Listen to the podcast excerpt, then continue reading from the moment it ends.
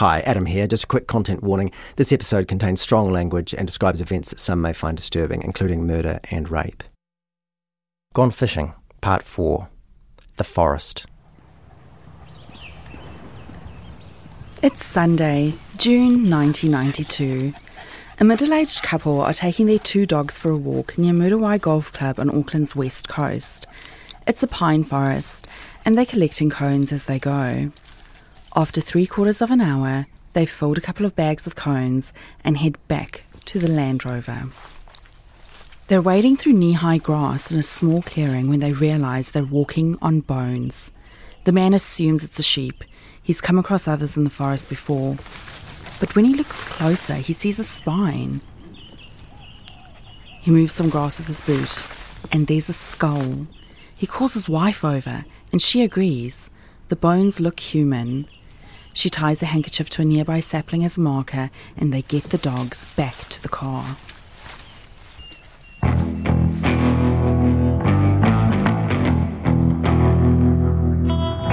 The forensic pathologist who inspects the skeleton the next day notes that it is lying on its left side in the fetal position.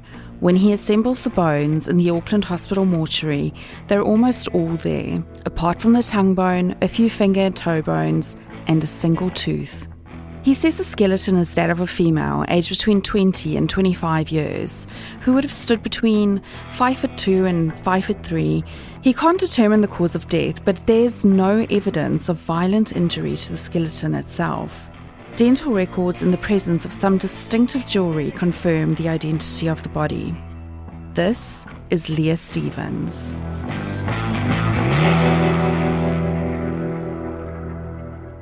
Leah Stevens went missing three years earlier, in August 1989. She was picked up near the Karangahape Road red light district, and then she vanished. Police weren't able to solve Leah's disappearance back then, but when her skeleton is found, they pour resources back into the case. It soon stalls again.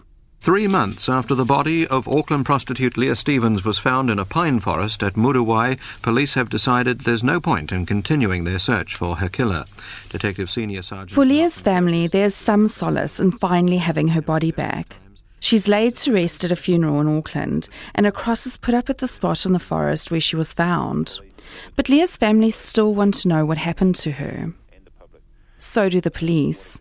The case remains open, but without any fresh leads, they stop actively investigating. Senior Sergeant Burgess says some people in the sex industry have helped, but others haven't. But one thing's for sure there are people who are keeping quiet about Leah's disappearance from Queen Street three years ago. Then, six years later, the police receive a phone call that will change everything. The man on the end of the line, we're going to call him Neil because he has permanent name suppression. He says he fears for his own safety. He says he's ready to talk to police about Leah. This phone call from Neil triggers a cascade of events. By the time it's all over, police will finally have a story to tell Leah's family about how she died. But they will also be forced to totally reconsider everything they thought they knew about the death of Deane Fuller-Sandys.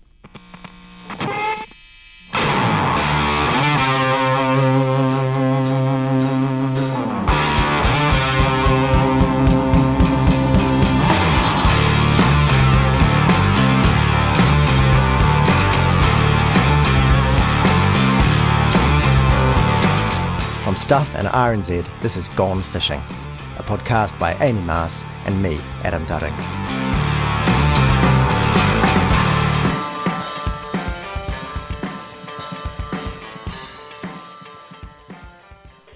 Leah, I remember Leah all right. She was murdered. When Leah went missing in 1989, she'd been living with her grandmother, Isla Kirby, in Birkenhead on the North Shore. She'd been there about three months. They talked a lot. They used to watch a lot of TV together. Many years later, Isla will tell a high court in Auckland that her granddaughter was lovely. Leah had qualifications in typing and reception work. When she took the bus from Birkenhead to the city in the evenings, she'd tell her grandmother she was waitressing. If she was going to stay out all night, she'd always call and let Isla know. But really, Leah was working as a prostitute, sometimes as a stripper. She was also drinking a lot. On the night of Saturday, August the 26th, 1989, Leah headed for the bus around 8 pm. She was in a good mood and wearing her white high heels. Isla said, Take care. That was the last time she saw her. These days, Isla lives in a retirement village, and Adam and I had planned to visit her there. The tape you just heard is from a very brief phone conversation where she told us she was very happy to talk. But then a manager at the retirement village vetoed our visit, saying she had a duty of care to protect Isla from us. Sylvia. Yes. Sorry, we're later than we said. We No, that's okay. we had a Google Maps adventure that took us in Instead, Amy and I visited Leah's mother, Sylvia Harada. In 1989, Leah was 20 and hadn't lived with her mother for some time. But as soon as Sylvia heard she was missing, we knew something bad must have happened to her because if she'd just disappeared, she would have got in contact with one of us. I'm pretty sure of that. So we knew something bad must have happened to her. Sylvia says as a child, Leah was clever, good at English, arty. It was a shame that this happened to her, just in the prime of her life. Very friendly person. She had a beautiful face. She was pretty. She's very, she's very much like her father's side. Um, that they were gypsy, but gypsy looking. She had, she had that sort of look to her. Sylvia says she hadn't known her daughter was a working girl, or that she possibly had a drink problem. Well, she wanted to be a model. She did apply for a few jobs. That's why I thought she moved to Auckland to my mother's. But I, I found out through the police that she was working on K Road, which was very disappointing. I didn't realise she she would go there. After Leah first disappeared, there wasn't much the police could tell the family. And they got a um, what are those people called? Uh, science, not science. CSI, like the, the, the forensic people. Maybe? Yeah, they got someone in to, who told us where Leah's oh, body psychic. was. A psychic. Yes. Oh dear, and they never get it right. Yeah, but, but they did, they had a rough idea that she was near a golf course and buried in the forest, and that was that was pretty true because that's where the, the the old couple found her. Eh? The discovery of Leah's body after three years was a relief of sorts. Sylvia went up to Auckland and got her bones back and gave a proper burial. That that was about all we, we could do. We were wondering about the way she died and everything else. We we wanted to know the story of that. You might be wondering why we're telling you so much about Leah Stevens. Because till now, this has really been a story about the death of Deane Fuller-Sandys and a story about Gail Maney's insistence that she had nothing to do with it. Yeah, it, it'll become clear soon enough, but it is kind of complicated. So we're going to step through it carefully. We also need to jump around a little in time. So if you were planning to concentrate during any one section of this story, that time has probably come.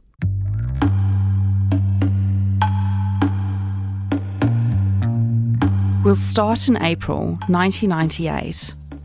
This is the point where Gail Maney and Stephen Stone, along with Gail's little brother Colin and Mark Henriksen, have already been arrested. They've recently gone through a depositions hearing and are waiting for the High Court trial to begin. The case against them is built off the scenario you're familiar with. Gail got Stone to kill Deane in August 1989 because she thought he'd stolen her drugs. Stone and two other men then brought the body back to Larnoch Road in the boot of a car. Gail calls this Scenario 1, and so do we. Remember, there are no forensics and no murder scene to support the police case. Deane's body hasn't been found. But the police have multiple witnesses who have agreed to stand in the witness box and back it up. Most notably, Gail's old friend and flatmate, Tanya Wilson. But then there's that call we mentioned on a Friday afternoon in April 1998. It's made to the Police Communications Centre and is made by the guy who we are calling Neil. What you need to know if you want to understand what Neil's about to say is this. A couple of years earlier, back in 1996, police received a tip from someone else, and they said Neil had been mouthing off about knowing who killed Leah Stevens. Police took ages to follow up that 1996 tip. By the time they finally knocked on Neil's door, it was early 1997. Over a couple of interviews, Neil admitted he'd known Leah. He was a DJ at Chaplin's, the club where she'd sometimes strip. They'd even slept together once. Neil talked about other people he'd met in that scene and said a club doorman, Stephen Stone, had boasted to him about being Leah's killer. But Neil was cagey about the details, and the interviews with him sort of fizzled out. Right, so roll forward again to April 1998, where now it's Neil who's calling the cops. He's decided he wants to tell them more. When a constable at the communications centre picks up, Neil launches straight in. I need to talk to someone from the Leah Stevens inquiry. Four, four cops came down to, to talk to me a while ago. Stone has seen me recently and knows where I live. I'm, I'm worried about it. We'll hear quite a bit from Neil in this episode, so we've used an actor to read from the police and court transcripts. Stone knows what I know. I wasn't worried before when I spoke with police because he didn't know where I was.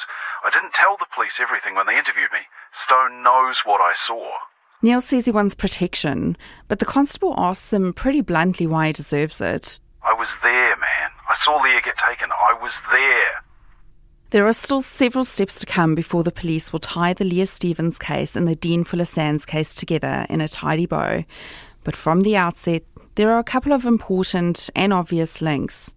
First, the person being pointed to as the alleged killer in each case is the same guy, Stephen Stone. And secondly, there's the timing. Deane Fuller-Sandys went missing on Monday, the 21st of August, 1989. Leah went missing on Saturday, the 26th of August, 1989. That's just five days later. Such close timing could mean nothing, but it could mean everything. Either way, the police pursuing the cases are very well aware of the parallels. As Neil starts talking in more detail, the two separate investigations become one. It's called Operation Charlie. As Neil said on the phone, the reason he's ready to talk now is that he's just had the terrifying experience of bumping into Stephen Stone.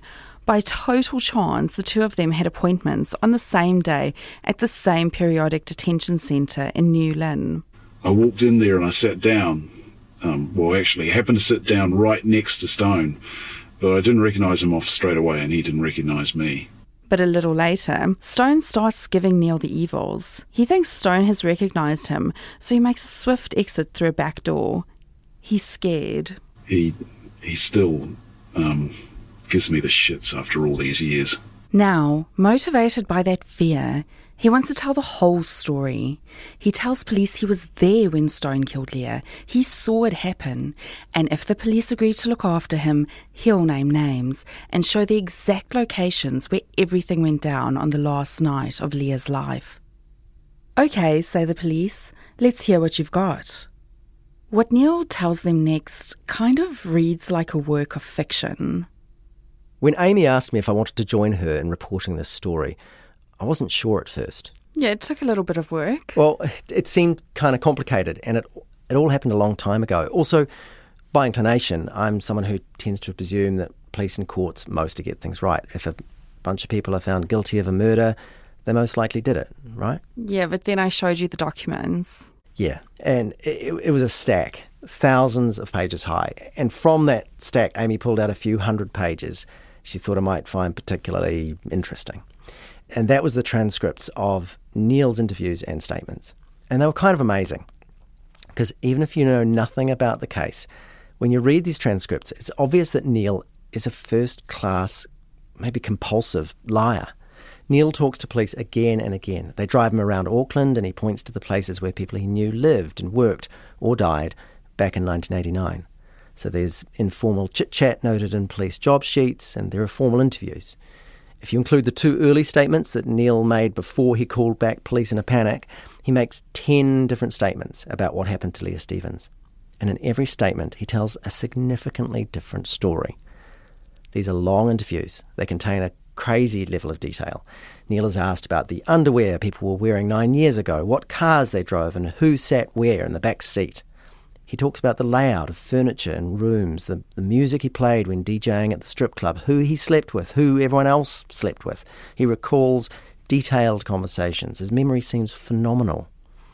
Or maybe maybe it's his imagination that's phenomenal because again and again his interviewers catch him in a lie and then he gives another story.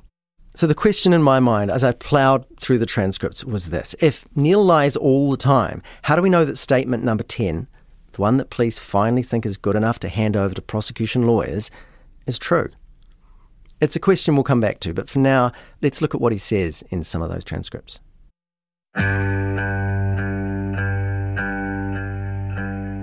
Neil knew Leah and Stone because for six months in 1989 he was a part time DJ at Chaplin's, a strip club in Karangahape Road, or K Road as everyone calls it. Neil was also a student at Carrington Polytech at the time, but he doesn't seem to have been especially focused on his studies. Neil was 18 and he enjoyed the whole scene. He slept with as many of the strippers as he could, including Leah once. Most evenings, after his shifts at Chaplin's, he'd move on to socialise at other nightclubs and strip joints Sunset Strip, Megadrome, Pink Pussycat, Las Vegas, Reflections. Neil says he first met Leah just three weeks before she disappeared. She actually only stripped at Chaplin's a few times, but she still made the effort to dream up a stage name. She was Zara. It kind of fitted with her colleagues' names. There was a Dallas, a Tiffany, a Cindy, a Sapphire. Stephen Stone was a regular customer and occasional doorman at Chaplin's. He was a thug. It was widely rumoured that he carried a gun and that he always had a flick knife to hand. Neil says he did some burglaries with Stone and also delivered drugs for him. This was mostly cannabis, but sometimes LSD, speed, cocaine, crack. Neil would carry the drugs around in a particular briefcase. So, Neil, Leah, and Stone all knew each other through Chaplin's and they also socialised together to some extent. In his earlier 1997 statements to police, Neil claims that on the night Leah disappeared, August 26, 1989, he'd planned to meet up with her after work, along with two other people. Stephen Stone, and another Chaplin's regular who, confusingly, is also called Steve. To make things easier, Neil sometimes calls this guy Steve number two, and we will do the same. But anyway, that intended meetup doesn't happen. None of them turned up. Neil tells police he never saw Leah again after that. He also claims that a few weeks later, Stone dropped by his home and confessed to murder we got talking about the girls at the club, and it was then that he asked me if I knew that he'd killed Leah. I, I said that I had a feeling about it. It's quite the friendly chat. As he left, he said to me, it was along the lines of, If you narc on me, I'll cut your throat, just like Leah's. Those quotes are from Neil's first two interviews in 1997. In the 1998 interviews, he's going to go much further with an eyewitness account of Leah's death. But before getting to that night, Neil gives the police some context and some hints at Stone's motive. He talks about something that happens five days before Leah dies, in other words, August the 21st, 1989. He's at home in Grafton in central Auckland. I was with Leah that afternoon, um, and, and I got a phone call from Stone to meet him later on that night. Stone orders him to collect his briefcase and meet him at midnight in a car park in Massey, West Auckland, just off Don Buck Road, actually. Neil does what he's told and makes the midnight rendezvous. Leah rides with him. There's no particular reason. I just told her to come along for a ride. It wasn't supposed to be anything unusual. But this isn't just a drug deal. Stone arrives in a car with two other guys and tells Neil to follow him. They drive in convoy, north through Kumeu and then out towards the golf course at Muriwai, then finally down a dirt road. They park up and. Stone came to me and said, We've got a little job to do. And I had no idea at that time what the job was. I was expecting to go off to a house to drop off drugs. And then Stone opens the boot of his car. Inside, there's a body. It's a man. It looks to Neil like he's been shot. He doesn't recognise him. Stone said, "We've got to take the body out to the um, to to the forest, out to out to the bush." Neil is totally freaked out. I was just shitting myself, and I was just going, "Fuck, fuck, fuck! This is not good." And the other guys weren't saying a hell of a lot either. They walk into the bush. The two other men dig a shallow grave. Neil recognises one of the diggers as someone he's seen before at Chaplin's. The body is tipped in, face down, Neil says, in one of his typical flourishes of detail, and covered in dirt. And then? Stone sort of have a bit of a laugh to himself and he says, Here, sweet, job is done. We're out of here. Stone was talking about some drugs being ripped off and said something about nobody rips Stone off, you know, nobody rips me off, you know. Leah has stayed in the car while the men are burying the body. When Neil gets back to her, she she was upset and crying and she said, Why the fuck did you bring me here? I said, I don't, I, I wasn't expecting this, you know? Everyone gets back in their cars. Stone gives Neil instructions on where to drop off the drugs. Neil makes the delivery, then takes Leah back to the city. He drops her in K Road. Outside Decca, he thinks.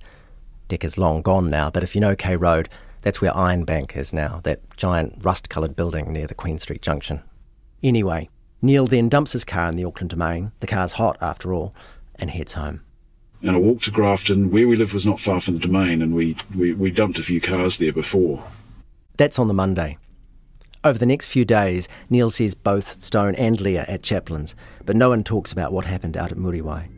And then it's Saturday, August the 26th, 1989. Neil's wrapping up his shift at Chaplin's. He's seen Leah earlier in the evening. She came up to the DJ booth to give him some songs she wanted to strip to, but she's gone now. Stone arrives and tells Neil he needs to come with him to do a job. Neil again presumes this means a drug deal, so he grabs his little briefcase and heads out to Stone's car on K Road. Once they're in the car, though, We went down and around onto Queen Street, and he said, We're going to pick up Leah. She was across at Reflections. Reflections is a nightclub. Stone invites Leah to get in. He called her over, and she got into the car. She was looking a bit worried, you know. As soon as Leah gets in the back, Stone turns and starts yelling at her. You know, he was going, You've seen the body and the bloody drugs, and all this sort of carry on. And, and I just sat in there, and at that stage I thought, Fuck, this is just going to get worse. You know, Stone was getting real aggro. Leah isn't saying much. She was frightened. She was looking shit scared. Things start to move fast. Stone drives down Queen Street, takes the first right onto City Road, then turns into Liverpool Street where there's a car park. And Stone stopped the car and turned it off, and I'm just sitting there going, Go, fuck, what's going on here? And he just had another go at Leah. He was saying she was going to talk. She's, you know, you're going to fucking talk, you bitch, you know, fuck you, you know, just get aggro with her. Stone is working himself up into a rage. He Got out of the car, just opened the back door and dragged her out, and that's when he stabbed her. I don't know whether I think he, I think he had a knife down down here or, or, or something. By the time Neil gets out of the car, Leah is on the ground. Stone has stabbed her in the stomach.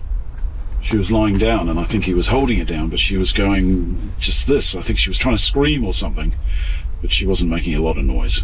And then When I got around the back of the car, he sort of, with the knife, sort of cut her throat, basically. Neil does nothing to stop Stone. And I'm just standing around going, fuck, this is twice in one week. I'm not having a good week. He'd like to run, but I'm shit scared. Stone had the gun with him. He could have just turned around and shot me. Fuck, you know, I'm still to this day terrified of that prick. Stone's still in a fury. He was going, he was just walking around the back of the car in a temper. Then He just said, pick her up. He just points to her. He said, pick her up. And he opened, he, he opened the boot. I grabbed the bottom half and put her in the car, and he grabbed the top half. There was, there was some blood on me, not a lot. For some reason, Stone removes all of Leah's clothes once she's in the boot. Neil doesn't know why. He was going psycho. He'd lost it, completely lost it, and that's that's one of the reasons why I didn't make a run for it. Leah isn't moving and she isn't making any sound, but for some reason, I still got the impression that she wasn't dead.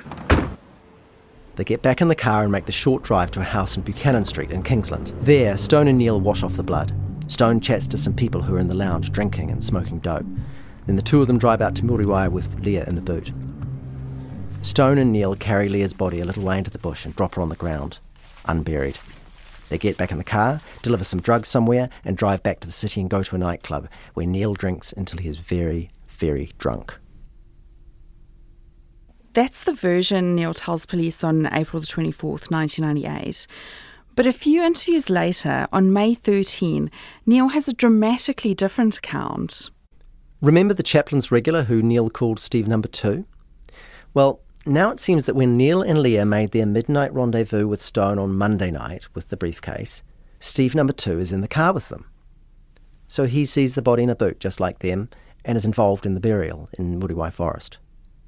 And Steve Number Two is also in the car when Stone picks up Leah from Queen Street the following Saturday and kills her. Neil gives a statement that tells the whole horrible story again. Just like last time, Stone calls Leah over to the car, yells accusations at her in the back seat, and stabs her to death in the Liverpool Street car park. In this version, all three men put her in the boot, drive to the Buchanan Street address to clean up, say hi to the dope smokers in the lounge, then take Leah's body out to Muriwai. And in the forest, according to Neil, things get really hairy. Steve number two freaks out as they're carrying Leah into the bush. He dropped the shovel and he said, Nah, I can't do this. He said, No fucking way. That's when we dropped Leah, just dropped on the ground. Next minute, Steve number two is doing a runner through the trees. Stone said, Grab the shovel, we're going to get the prick. And that's when Steve, um, Stone, Stone, pulled out the gun that he had in his holster and started chasing after Stephen. I picked up the shovel and started running after them. After some bumbling through the undergrowth, Stone shoots Steve number two and he falls. Neil hits the downed man on the head with a shovel. I just sort of went, my arm wasn't up. It sort of, it sort of swung like that and just hit him on the head because he was screaming and yelling, Don't shoot, don't kill me. At this point, the police interviewer asks Neil what he was hoping to achieve by hitting a badly wounded man with a shovel. Shut him up, I guess. I've been in fights with other people. It's just when you're in a fight with other people and you tell people how to fight, you and me, you know, one of the, you usually get in and put a boot in as well. I've done that. Anyway, Stone shoots Steve number two a few more times, he dies, and Neil buries him. This statement, which is Neil's seventh, is made on the 18th of May 1998. But Statement 8, which comes along the very next day, has some brand new variants. In this version, Steve number two is still there to witness Monday's burial of a stranger out at Muriwai. And once again, he's in the car on Saturday when Stone picks up Leah outside Reflections. But from there, things go rather differently. In the Liverpool Street car park, Stone doesn't stab Leah. Instead, he, Neil, and Steve number two punch and kick her. And then Stone. Got some tape out and um, I was just sort of holding her arms. And he taped up her hands and he taped up her legs, put some tape around her mouth. They drive to the usual house in Buchanan Street, Kingsland, but this time Leah is still alive. She remains in the boot, taped up. The men pop in to socialise with the dope smokers, and then after 20 minutes or so, it's off to Muriwai. There, the men drag Leah from the boot, and Stone orders the other two to help him tear off her clothes. Stone said to us when we were taking her out, We're going to rape this bitch, fix her up good. So I just went along with it. That's, that's what he told us to do. And then we started dragging her off into the trees. Stone orders Neil to rape Leah, so he does. Then Stone rapes her, and then Steve number two does a runner, just like in the previous statement. I said, Look, he's making a run, he's running off, you know. And, and Stone got off. He pulled his pants back up and he said, Fuck, grab that shovel and we go after him and fix that as well. As before, Stone shoots Steve number two, Neil hits him with the shovel, Stone shoots him again, and then they bury him. They head back through the bush looking for Leah. She's still lying on the ground where she was raped.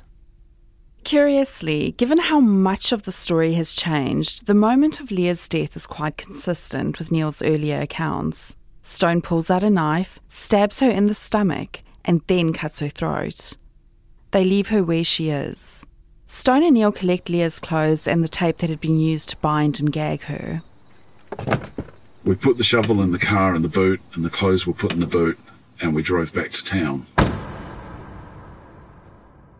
We're almost there with Neil's kaleidoscopic statements, but there are still a few big changes to come. The most dramatic, and this would almost be funny if the circumstances weren't so appalling, is the fate of Steve number two. Early on, Neil gives police some details about Steve number two his height, his build, his age, the addresses of some places where he worked in 1989. And even while Neil is painting dramatic scenes of this third murder, police go back and look through the old Leah Stevens investigation files. There, they find someone who perfectly matches Neil's description of Steve number two. They make some calls, and what they learn punches a giant hole in Neil's account. Firstly, the man's name isn't Steve, and to this day it remains a total mystery why Neil made such a stupid choice of fake name. We can't actually tell you the real name because it's permanently suppressed, but for convenience, we're going to call this guy Martin from now on. So, got that? Steve number two is now Martin. But secondly, and more importantly, Martin isn't dead.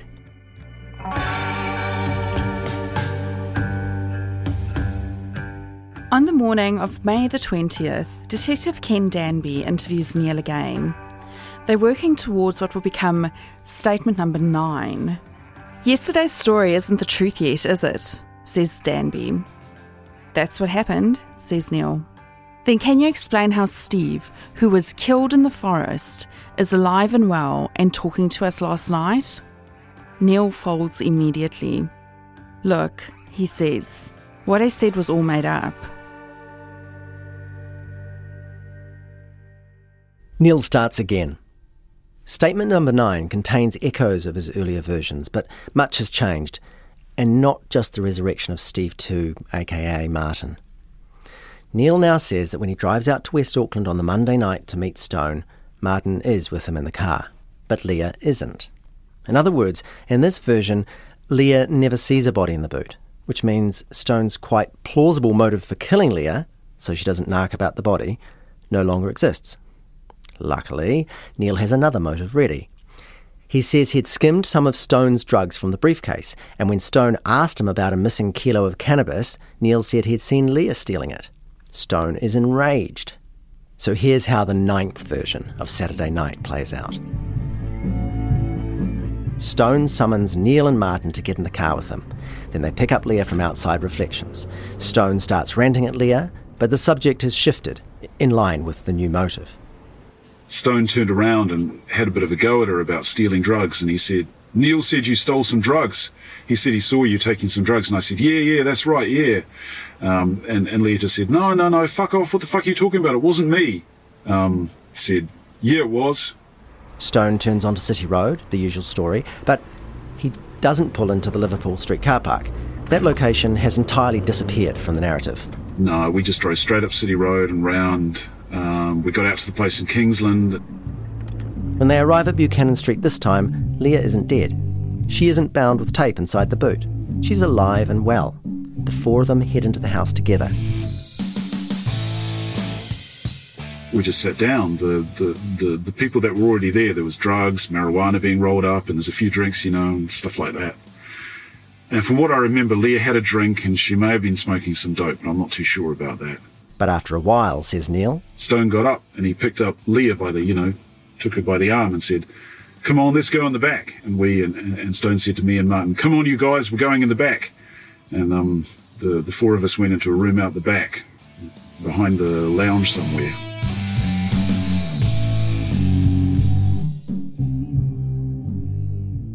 And in this version, it's only here, in the bedroom of a flat in Kingsland, with a small party going on in the lounge, that Stone finally attacks Leah. When he throws her on the bed, Neil isn't too worried at first. Stone was going to give her a hiding for stealing the drugs, and I, fuck, okay, I wasn't too worried about that. At the time, I thought, well, to be perfectly honest, I thought better her than me, you know, I was looking after myself. I thought, you know, if she gets the hiding, so, you know, it's better than me getting one. It doesn't stop at a hiding. Stone punches Leah. Her clothes are torn off. Stone holds down her arms and tells Neil to rape her, and Neil does. Then Stone rapes her, strangling her at the same time. Then Stone tells Martin to rape her, and Martin takes his pants down and lies on top of her, but his heart doesn't seem to be in it. And then Stone pulls out a hunting knife. He stabs Leah in the stomach a couple of times, and then he grabs the back of her head and cuts her throat. Neither Neil nor Martin make any attempt to stop him. Stone got off the bed and said, That'll sort the bitch out. Ha ha, fuck you.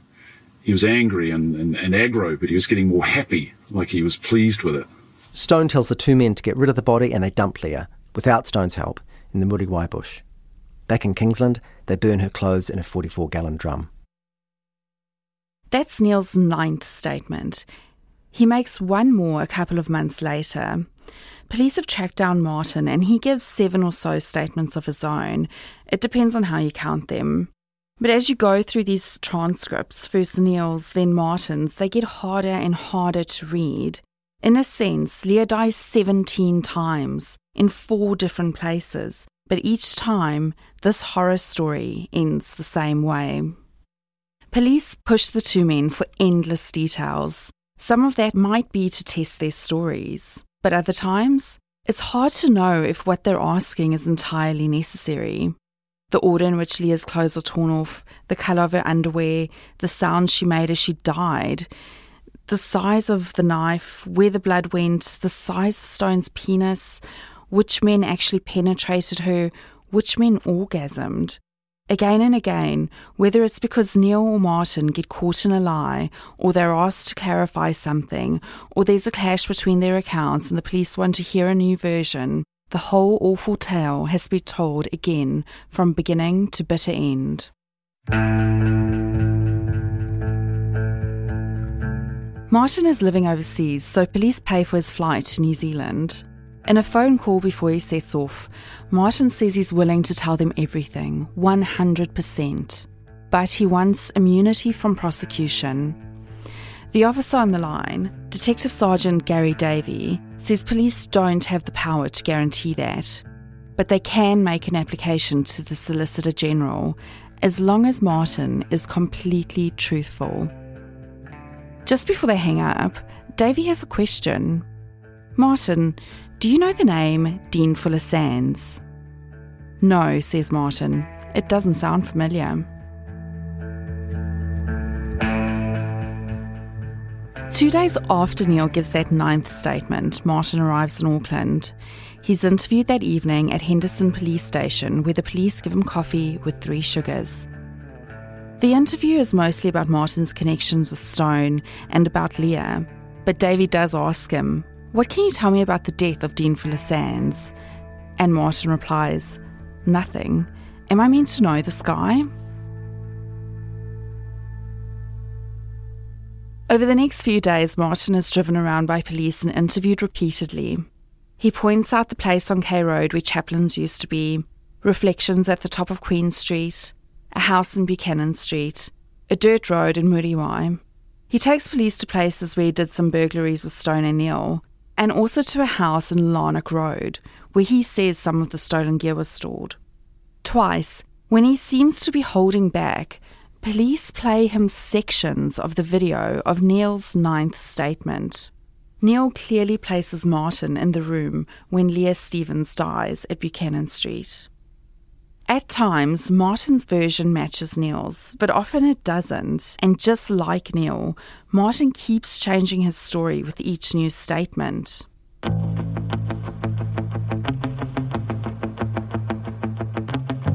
Mostly, though, his changes of direction aren't as dramatic as Neil's. He doesn't seem to take the same pleasure in inventing melodramatic scenes complete with imagined dialogue, but he still lies. For a long while, he denies having seen Leah die, and then he says he did. He agrees she dies in a bedroom, but twice changes his mind about the address. He says Leah's body was dumped at Piha, but later says it was Muriwai. But the really important variation in Martin's story comes on a Sunday afternoon, two days after his return to Auckland. By now, Martin has already told police a lot about Leah's death, but he hasn't had anything to say about what happened earlier that week and Neil's claim that they both buried a man's body.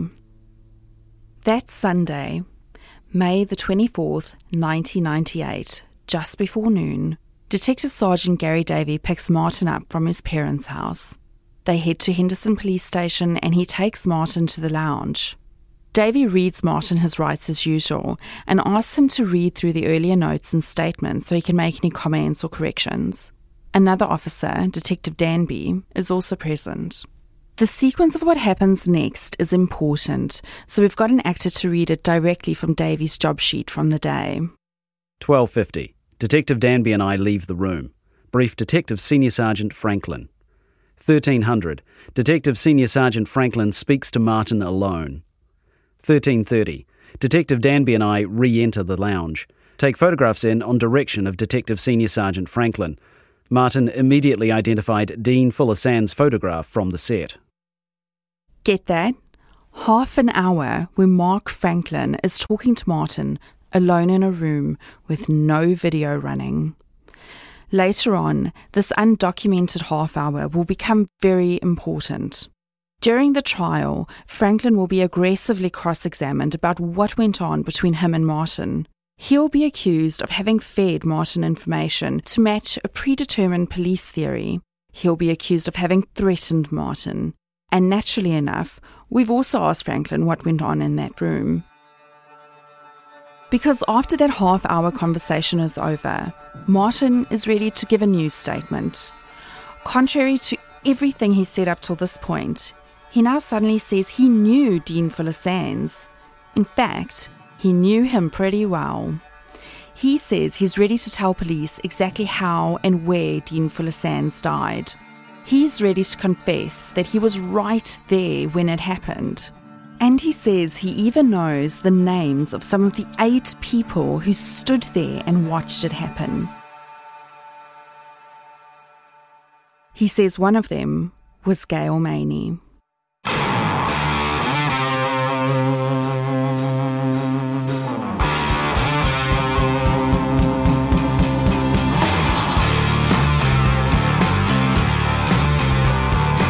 Next time on Gone Fishing. I held the gun in my hand. I, I pointed it at Deane and I hesitated. These two guys, they're going to say whatever because they've got a purpose to serve. They're going to, they want to get off with this murder convictions. We want the truth. If there's allegations that I pressured him or thumped him or uh, did something that was not correct, there's no point in me doing that because it jeopardises one of my key witnesses.